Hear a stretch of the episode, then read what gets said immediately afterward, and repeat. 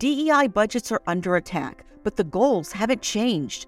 Whether you're looking to increase your DEI knowledge, expand your market reach, or gain a competitive advantage in business, we have the solution. TDM Library is your single source for expert curated DEI resources, strategies, and solutions, all designed to help you transform your workplace culture and be a more effective contributor.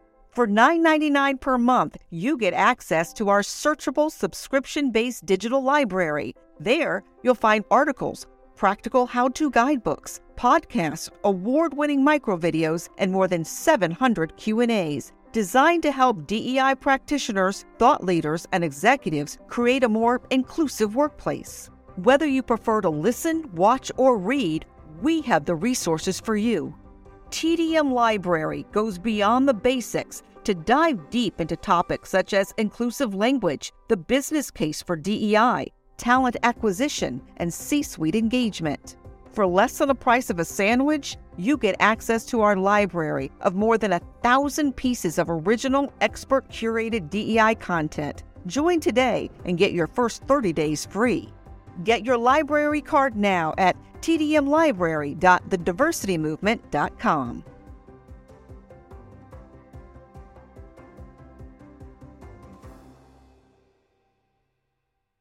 You can't stop me, nothing's gonna stand in my way. Nothing, nothing. I'm gonna fly higher. You're listening to the High Octane Leadership Podcast with Donald Thompson. The world is shifting around you. None of us were trained for this changing environment. You need high octane leadership in an empathetic world before your business is swallowed alive. This podcast focuses on actionable, hands on tools you can use to become a high octane leader today and grow strong leaders throughout your organization to survive tomorrow. Join me along with global C suite leaders, rising stars, ambitious entrepreneurs, and other leaders from across industries as we dissect, interrogate, and redefine high octane leadership in an empathetic world. This podcast is your home for uncovering the tools, lessons, and strategies you need to push your leadership to the next level. Hello, listeners. This is Bob Batchelor. I'm the Director of Public Relations and Publications at the Diversity Movement. On today's episode of High Octane Leadership, Donald Thompson and I are going to discuss a very trendy topic quiet quitting. You've read about it, you've heard about it, maybe you don't even know what it is, but we're going to jump in today, get Don's thoughts on why quiet quitting has been misnamed, and moreover, where it's leading us in the future. Jump right into high octane leadership. As a very progressive person, corporations have been quietly fucking over their employees for since corporations began and before that factories so the power was always with the institution to exploit workers so from one perspective quiet quitting is a bad name for it Correct. but it, Wait, wait, wait. it- it's But- indicative of something no, I get it. Just because people don't aren't able to articulate something well doesn't mean there's no merit in their perspective. true But a bad message is a bad message. And so what you do with a bad message is you create silos that don't allow your message to be meaningful. You have people that would be for you, but you use the word quit in it. What winner is going to be for you with quit in the name? right None. What leader is going to be for you with quit in the name? Zero. Right. you- it's it's a it's a bad message. It's just like um, I was talking to somebody. This this is just as dumb as somebody saying defund the police. Scary stupid. Because if I have a problem, I'm calling 911. I'm not defunding anything. What I want is bad police officers to be held accountable for killing black men. That's what I want. I don't want to defund the police. I don't want to hurt the good police officer that's giving back to their community, that's going into schools, that's trying to do everything right for them to get home at night and to keep my streets safe at night and to come to my door and my aid if I call. I don't want to do anything but pay that man or woman or person more money, more security, more everything. So defund the police is a scary, stupid marketing perspective because it doesn't say what you mean. Right it creates a bucket to where people that want to be for you can't be for you. So the same thing with quiet quitting, right? If you talk to a winner and it has quit in it, a leader and it has quit in it, quiet, sneak through the night and quit, how can a leader support that? If what you're trying to describe is an equitable balance from compensation and effort in the workplace, say that. Work Right. balance. Work balance. If you want to have a conversation about work balance, say work balance. then say work balance. But quiet quitting is an author and a media property looking at SEO, how to rile people up, and they created a powerful phrase that means nothing to anybody on either side of the issue. It's just not helpful. But got a lot of clicks. We're talking about it now. They did their job. They got us stirred up over nonsense. And that's a lot of what the media manipulation machine does is it creates conversations that we actually forget what we're trying to talk about. If an employee feels like they are being overworked, if they feel like the company is not creating an environment where they feel belonging, if they feel like they're not being compensated fairly, the environment now where talent is scarce, you don't have to quiet quit. You can loud quit. you can loud quit. I'm into a problem. loudly quitting, Don. Right, you can you can loudly quit. F you and F this place. right, and, and keep it moving. Let's take a quick break. As a black professional, I faced many challenges inherent to contemporary America. I had to fight to secure my place and fulfill my dreams. Underestimated, a CEO's unlikely path to success is my story. Whether you are a young person of color, a rising leader in your organization, or someone who may feel a little bit lost, there is a path forward that is built on grit, determination, perseverance, and drive. I've dedicated my career to developing my leadership skills and then coaching others towards success. In Underestimated, you can follow my unique path, uncovering business and life lessons that can help anyone realize their dreams.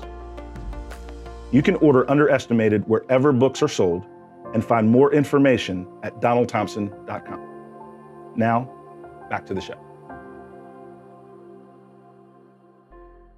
So I think the narrative, similar, I'm, I'm equating it to defund the police and different things, are narratives that happen in our environment today that are just to create chaos, but they're not to create any kind of solution. Because they So use okay, so let's let's look at then the real issue Yeah. because that's what I'm interested in, and that's what listeners are going to be interested in Yep. because you're a CEO. So we're in a in a space where you and I can talk. Most people never talk to a CEO. We know CEOs are, are up at night. At least the image we have, the stereotype, always on the job, always thinking profits lost, blah blah blah blah blah, all the things. See, so then how do you talk to your fellow CEOs about the real, real importance of work life balance? Because traditionally, CEOs would have been like, F that. Work life balance, that doesn't exist. I work 100 hours because I'm just focused on shareholders, blah, blah, blah. But that doesn't work anymore. So, how, how would you talk to CEOs about the real idea of a work life balance for your employees, even for yourself? So here's the thing about the CEOs, this mythical person, right? Which is also highly untrue, right? Because if CEO is a husband, a wife, a partner, a CEO is black, white, Asian Indian, a CEO has disabilities, a CEO is a person. So by making it about the label, we're dehumanizing someone. And when you dehumanize someone, even if it's someone with power, then it's even harder to talk to them. So let me give you a very specific example. So I was talking with a young professional. They had a challenge with their organization. Their answer was, I think I'm going to have to quit my job. It's like, okay. It's extreme. Uh, it's extreme. yeah, like I'm like, I think I'm gonna have to quit my job. My company did something that I just morally do not agree with. It's like, okay. I mean, sounds like okay. I said, what was it? Right? Murder Well, somebody? Yeah, exactly. Right. Mug them? well, they took an account that I didn't agree with, and this, that, and the other. It's like, okay, so you have to quit. Was like, they were like, yeah, I think I'm gonna have to quit. I was like, all right, that seems aggressive. Have you talked to your manager about it? No. Have you talked to your CEO about your concerns? No. I said, well, maybe if you created a well-crafted email about your concerns with a couple of solutions that could work for you without you having to quit, and at least see if there was openness to that dialogue, maybe there's another way. Young person was like, I hadn't thought about that. I said, maybe the CEO took a deal on the fringes. How many people work at your company? A hundred. Have you ever thought about a CEO being up at night because they have to meet a payroll every two weeks or every month? Are you going to forego your raise because the CEO didn't bring in enough revenue to pay you this new expanded financial obligation based on what the market is? Huh, I never thought about it like that. So maybe your CEO is not evil because they took a piece of business that you didn't agree with maybe there are competing priorities that make any decision they make tough. Maybe the CEO had to decide between taking that piece of business and laying off two people because cash was slow that month. I don't know the answer to. But you just saying, I have to quit because my CEO did something I don't agree with is not enough information for you to make a good decision for your future or to make an a, a, a declaration about what's good or bad about your business. So I advised the young person, I said, why don't you take a minute and just write an email to your CEO, copy your manager, so politically, you know, everything's good.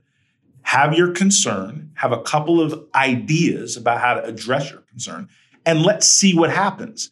If you're ignored, quit. If you get, you should take it. We don't talk to peons. You should probably quit but you should try to at least see what they say. And what happened was the CEO met with this employee personally. The CEO talked about the conundrum of running a business in economic uncertainty, the care for their team, the paying of higher healthcare premiums, having an office that no one's in, that you're still paying thousands of dollars a month. And the employee was like, "I just never thought about it like that. I still don't agree, but I understand the complexity of the decision. Mm-hmm. And then what they ended up with to just wind it down without addressing any confidences that I have is they found a way for the CEO and this employee and a group of other employees to partner with some nonprofit organizations that these young people agreed with so that there was balance and the company wasn't making a statement or a stance one way or the other and that employee stayed with the company, that CEO said specifically to the employee, Thank you for not just quitting and giving me an opportunity to have dialogue with you. So, what happens when we are talking to folks that are the other, that are vilified, the, this disenfranchising of the employee, I get all those things. But leaders are stereotyped also. And you should give the good leader the opportunity to rise to the occasion in that moment before you make a determination about how they will pursue something. Thanks again for joining us on High Octane Leadership.